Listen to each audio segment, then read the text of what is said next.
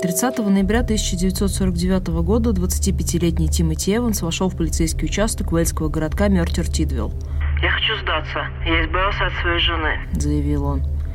Почему Тим решился на признание, неизвестно. Одни говорят, что он беспокоился о судьбе своей дочери. Другие считают, Тим знал, что в Лондоне его ищут, и решил сразу покаяться. Конечно, он не представлял, какой пчелиный улей разворошит его признание. И точно не думал, что это решение будет стоить ему жизни. Сегодня мы расскажем вам историю о трех признаниях, телах за стеной и деле, которое изменило лицо английского правосудия. С вами подкаст True Crime, в котором мы рассказываем истории настоящих преступлений спокойным голосом. И сегодня мы поговорим об убийце с Риллингтон Плейс –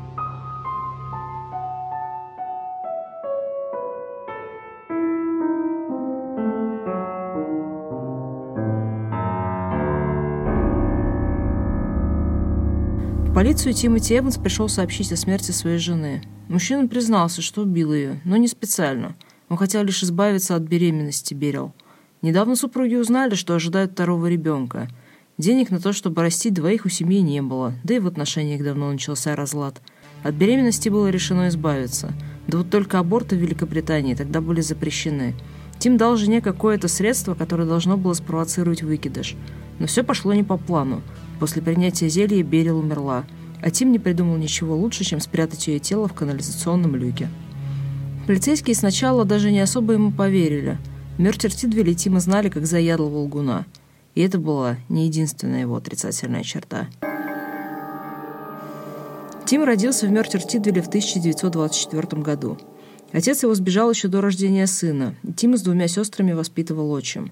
Будучи ребенком, Тимати много болел и постоянно пропускал уроки. В итоге он едва мог написать свое имя и почти не умел читать. Считается, что Эванс отличался очень низким интеллектуальным уровнем. Зато с воображением у него все было нормально. Тим постоянно выдумывал небылицы про свои геройства и рассказывал их всем, кто готов был слушать. В Лондоне он даже научился переключаться с уэльского на лондонский акцент, чтобы подыгрывать своим выдумкам. Поэтому доверия к нему особо не было. Когда в столицу перебрались мать с отчимом, Тим был еще подростком. Ему пришлось выйти на работу. Тимати успел потрудиться маляром и даже попасть на шахты, но там не задержался из-за проблем со здоровьем. В 1939 году Тимати воссоединился с родными в лондонском районе Ноттинг-Хилл. Там они прожили всю войну.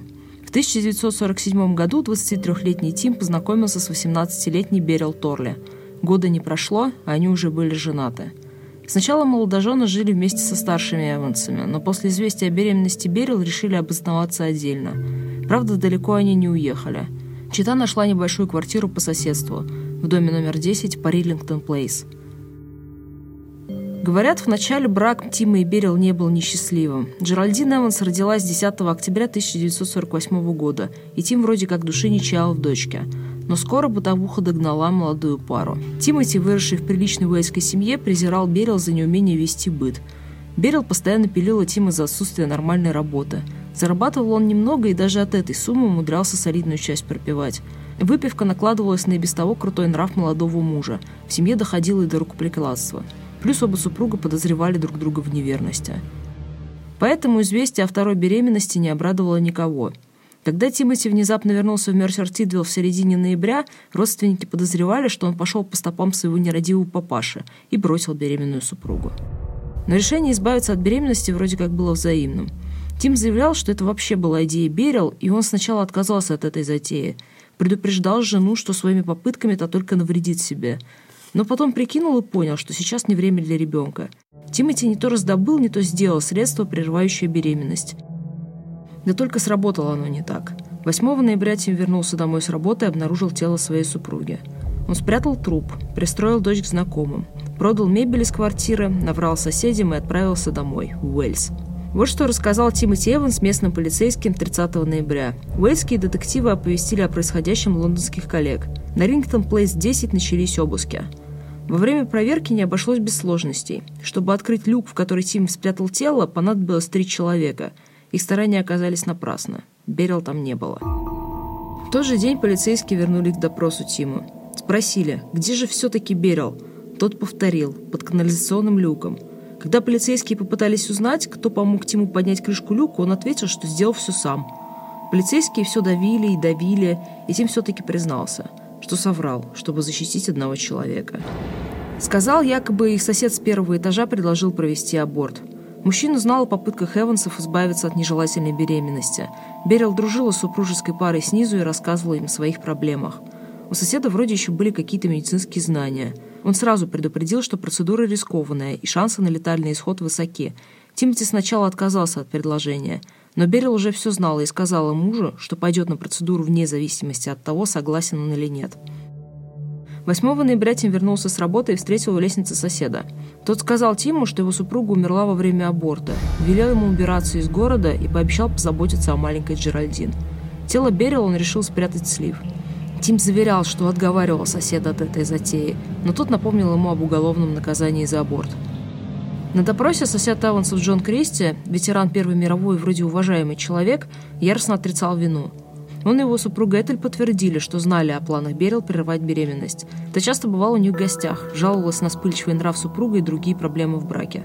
8 ноября, в день предполагаемой смерти Берил, Джон почти весь день не вылезал из постели. Мучили старые борячки. И только один раз видел Берил, когда та уходила из дома. Вечером Тим рассказал соседям, что Берил с Джеральдин отправились в Бристоль навестить друзей, и он позднее отправится туда же. 14 ноября Тим встретился с Кристи и сказал, что семья переезжает – Последний раз супружеская чита видела Тимати 23 ноября. На вопрос о том, где сейчас Берил, Тим ответил, что она бросила его, а он сам пытается найти новую работу в ближайших городах. Этель тоже подтвердила, что видела Берил в последний раз 8 ноября. Она рассказала, что к Берил в этот день должна была прийти подруга Джоан Винсент, но Берил вроде как не хотела ее видеть. Джоан позднее говорила, что и правда приходила к Берил в эти числа, но точный день не помнила. В любом случае встречи не произошло. Когда Джон попыталась открыть дверь в комнату Берил, ручку придерживали с другой стороны. Джон решила, что подруга просто не хочет ее видеть, крикнула ей, что уходит, и покинула дом в спешке. Она запомнила, что атмосфера в нем в тот день была тяжелая и пугающая. Полицейские также поговорили с матерью Тима Томасиной. Та подтвердила, что у сына вспыльчивый нрав. Как-то раз Томасина даже дала ему пощечину за то, что он ударил Берил на улице. Ни сына, ни сноху, ни внучку Томасина не видела несколько недель. Тим ей сказал, что жена и дочь в Бристоле. Инспектор передал Томасине сообщение от сына. Он попросил мать связаться с Джоном Кристи, чтобы узнать адрес пары, приютившей Жеральдин. Томасина ответила, что понятия не имеет, о чем говорит ее сын. «Ничего удивительного», — добавила она. «Он всегда был вруном с отличным воображением». Допросы продолжались, а Эванс продолжал менять свою историю – Сперва он говорил, что видел тело жены лишь мельком, а потом заявил, что помог Джону спустить его вниз по лестнице. О своем возвращении в Лондон 23 ноября он якобы просто забыл рассказать, а приезжал, чтобы узнать, как там его дочь. Одно в его истории всегда оставалось неизменным. За смерть Берил несет ответственность Джон Кристи. 2 декабря полиция вернулась в дом по адресу Рингтон Плейс 10, чтобы перевернуть его вверх дном. На заднем дворе дома полицейские увидели запертой сарайчик, в котором располагалась прачечная. Внутри лежал большой сверток, а в нем тело Берил Эванс. Но не только оно. Рядом лежал труп Джеральдин. Медицинское исследование показало, что Берил с Джеральдин стали жертвами удушения. Вокруг шейки ребенка по-прежнему болтался галстук, который стал орудием убийства. Верила впрямь была на четвертом месяце беременности, но медицинский эксперт не нашел никаких доказательств попыток аборта. В тот же день Тимоти Эванса переместили в Лондон – Старший инспектор Дженнингс показал ему одежду, в которой были дела, и рассказал о сделанной находке. «У меня есть все основания полагать, что вы ответственны за их смерть», — сказал он Тиму. В ответ прозвучало. «Да». В тот же день Эванс подписал новое признание. Он заявил, что Берил наживала долг за долгом, и он просто не мог это больше терпеть. 8 ноября между супругами разгорелся очередной скандал с дракой. Тим задушил Берил куском веревки и спрятал тело в квартире на втором этаже. Ее обитатель тогда лежал в больнице. Потом вернулся домой, покормил Джеральдину, уложил ее спать. Ночью, когда Кристи спали, Тимати спустил тело Берил вниз, положил его под мойкой в прачечной и прикрыл куском дерева. На следующий день он покормил дочь и отправился на работу. Вечером заглянул к матери, которая обычно в этот день сидела с Джеральдин, и сказал ей, что жена и дочь поехали в Бристоль. 10 ноября Тим уволился с работы, забрал зарплату и вернулся домой. Там он поднял дочь из колыбели, снял с себя галстук и задушил ее. После полуночи, когда соседи легли спать, он спрятал тело Джеральдин в прачечной за досками, после чего вернулся домой. Дженнингс рассказывал, что Тимоти предупреждали о последствиях его слов, но тот все никак не мог прекратить говорить. Даже после подписания признания он продолжал рассказывать о причинах, которые, по его мнению, привели к трагедии. 3 декабря инспектор предъявил Тимоти Эвансу обвинение в убийстве Берил Сузанны Эванс. Позднее такие же обвинения были предъявлены в связи со смертью Джеральдина. Дальнейшие события развивались быстро. Несмотря на то, что формальные обвинения Тиму были предъявлены в связи с двумя смертями, судить его решили только за убийство дочери. Тиму назначили государственного защитника Малькольма Морриса, и после недолгой консультации он отказался от своего признания. Эванс предпочел вернуться к предыдущей версии. Джеральдина Берил убил Джон Кристи. Моррис предупреждал его, что доказать это будет невозможно, но Тим настаивал на своем. Суд начался 11 января 1950 года. Защите Эванса предстояло немало работы – надо было не только представить нормальное объяснение тому, почему Эванс сначала признал вину, но и доказать состоятельность его обвинений против Джона Кристи. Ситуация осложнялась тем, что Кристи выступал основным свидетелем со стороны обвинения. Без доказательств казалось, будто Эванс просто нападает на свою главную угрозу без всяких на то причин. Обвинение в адрес соседа суд практически сразу отверг как фантастичное.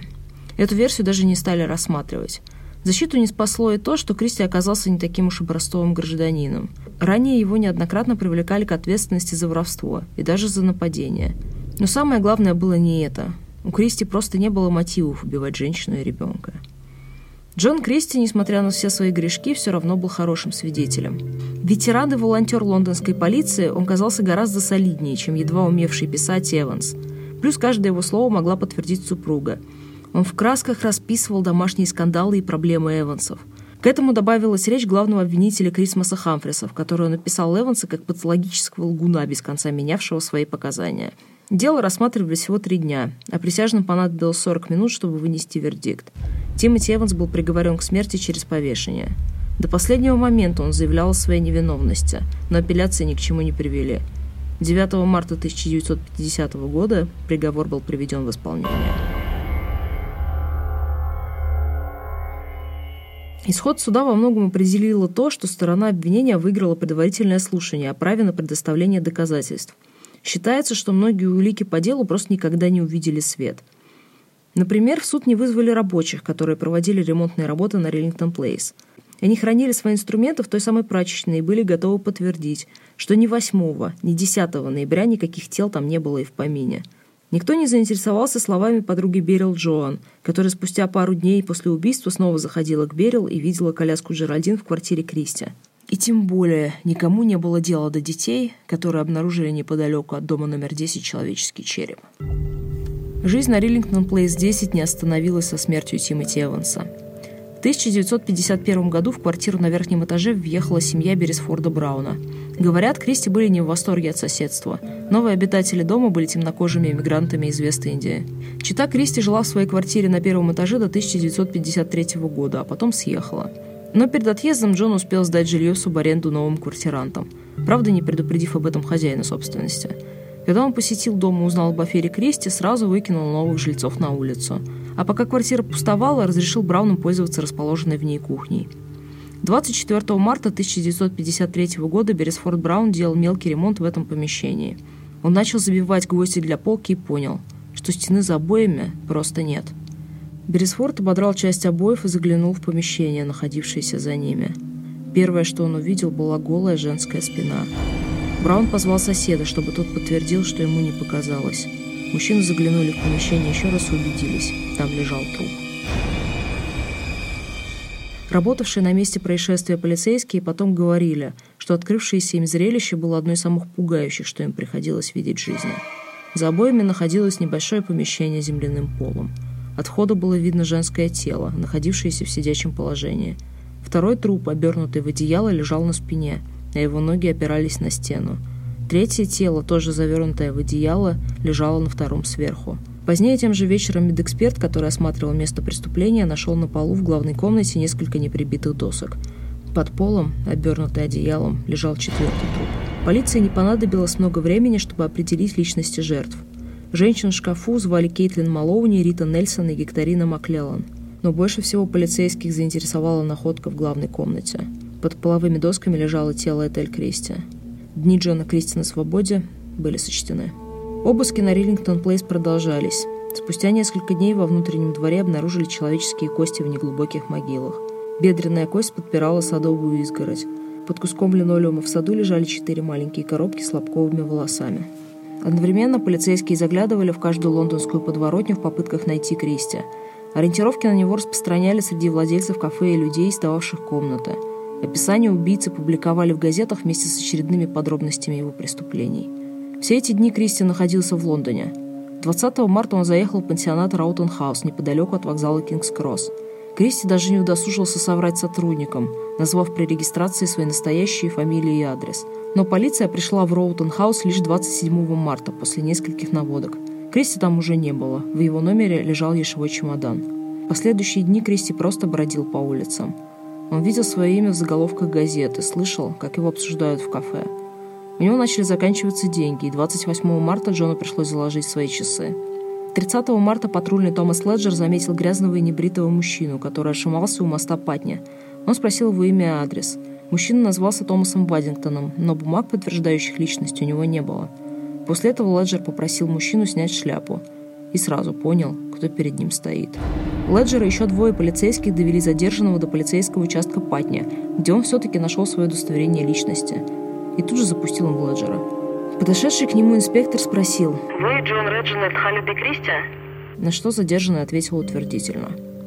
При обыске на Кристи нашли еще целый ворох документов, подтверждающих его личность, а среди них вырезку из старой газеты, где сообщалось о заключении под стражу Тимоти Эванса.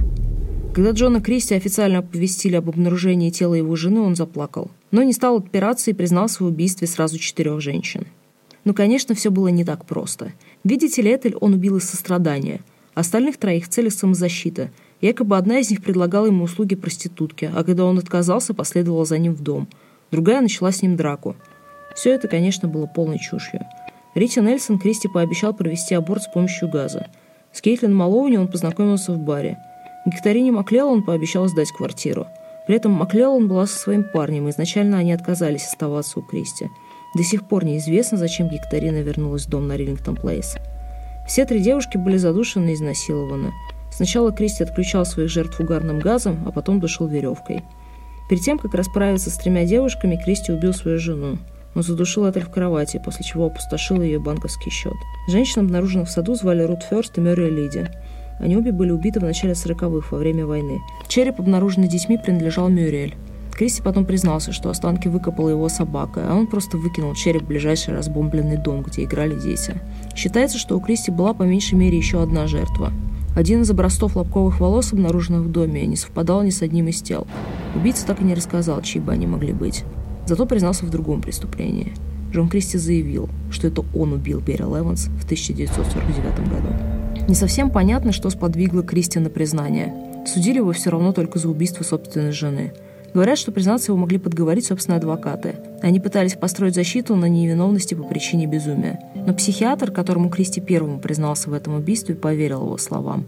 Он говорил, что рассказ об убийстве Берил был одним из самых правдивых за все его время работы с убийцей. При этом Кристи никогда не брал на себя ответственность за убийство Джеральдин. На то могло быть несколько причин. Во-первых, это могло повлиять на его шансы при защите. Присяжные наверняка бы менее охотно повелись на безумие, если бы услышали про убийство ребенка. Во-вторых, Кристи мог бояться за свою сохранность в тюрьме, где, как известно, тоже не очень-то жалуют детоубийц. В любом случае, усилия защиты были напрасны. 22 июня 1953 года Джон Реджинальд Кристи предстал перед присяжными в том же самом суде, где за три года до этого судили Тимоти Эванса. Он признал свою вину в убийстве Этель, но попросил признать его невиновным на основании безумия. Свидетелем обвинения выступил врач из тюрьмы Брикстон, который быстро отмел эту версию – Джон Кристи, по его мнению, обладал истерической личностью, но точно был в своем уме. Присяжным понадобилось 85 минут, чтобы отказать Кристи в невиновности. Апелляция не последовала. 15 июля 1953 года Джон Реджинальд Кристи был повешен. Приговор привел в исполнение палач Альберт Пирпойнт, который за три года до этого повесил Тимоти Эванса. Правосудие не прощает ошибок, но с еще большей неохотой оно признает ошибки собственные – Первое расследование Министерства внутренних дел завершилось сохранением приговора Эвансу. Следователи пришли к выводу, что Кристи признался в убийстве только для того, чтобы поддержать свою линию защиты. В то же время в Великобритании гремела кампания по отмене смертной казни. Дело Эванса стало одним из ярчайших доводов в пользу отмены высшей меры. Отдельную роль в процессе отмены смертной казни сыграл прокурор по делу Эванса Крисмас Хамфрис, хотя сам он, конечно, того не желал. Дело в том, что Хамфрис был очень хорош в своей работе. В 50 году он обеспечил приговор Тимати, вина которого позже вызвала сомнения. В 1953 году он выступал обвинителем по делу Рутелес, которая стала последней женщиной, казненной в Великобритании. Решение по этому делу тогда назвали варварским. В том же году Хамфрис был прокурором на процессе Дерека Бентли, которого повесили за убийство, совершенное его подельником. Все три приговора стали существенными доводами в публичной дискуссии. В 1964 году в Великобритании была проведена последняя смертная казнь. В 1965 году был принят акт об отмене смертной казни за убийство. После этого в Великобритании не был приведен в исполнение ни один приговор о высшей мере, хотя номинально смертная казнь в стране существовала до 1998 года. До 1994 года в Лондоне даже существовала полностью функциональная виселица, которую регулярно тестировали. В 60-х Министерство внутренних дел провело второе расследование по приговору Эвансу. В этот раз полиция пришла к выводу, что Тимоти, скорее всего, убил свою жену, но не убивал дочь. Точно определить обстоятельства смерти Джеральдин Эванс не представлялось возможным. При этом судили Тимоти именно за убийство дочери. Вывод, по крайней мере, странный. Очевидно, что убивать Джеральдин отдельно не было мотива ни у Эванса, ни у Кристи. Оба тела были обнаружены вместе, и способ убийства был один. Кажется очевидным, что эти преступления связаны, и совершил их один человек. Стоит также отметить, что оба расследования максимально обходили тему работы полицейских на этом деле. Тех самых полицейских, которые не увидели в саду кость, подпирающую дверь – которые на все пошли, чтобы показания рабочих об отсутствии тел в прачечной не увидели свет. Существует также косвенное свидетельство того, что полицейские попросту скормили Тиму его последнее признание. Слишком уж умные там слова и фразы для парня, который школу не смог закончить. Но второе расследование все же привело к кое-каким результатам. В 1966 году после многолетней публичной кампании Тимоти Эвансу было даровано королевское помилование. Это, тем не менее, не значит, что он был признан невиновным. По сей день дискуссии о вине Тимоти Эванса продолжаются. У версии о том, что убийство на самом деле совершил Эванс, до сих пор много сторонников. Даже младший брат Берил, который в сороковых был подростком, уверен в этом. Питер Торли считает, что Джон Кристи не мог такого совершить с его сестрой, ведь он и Этель всегда так хорошо с ними обращались. Но история уже показала, на какие поступки был способен Джон Кристи. Возможно, если бы Эвансу дали хотя бы дожить до поимки Кристи, исход этой истории был бы другой – Открылись бы новые факты, и картина стала бы яснее. Но есть то, что есть. И нам остается лишь гадать, сколько монстров жило в десятом доме по Риллингтон Плейс. На сегодня все. Присоединяйтесь к нам в следующий раз, и мы расскажем вам историю о том, что доверять нельзя не то что своим соседям, но даже родной семье. Берегите себя. До новых встреч.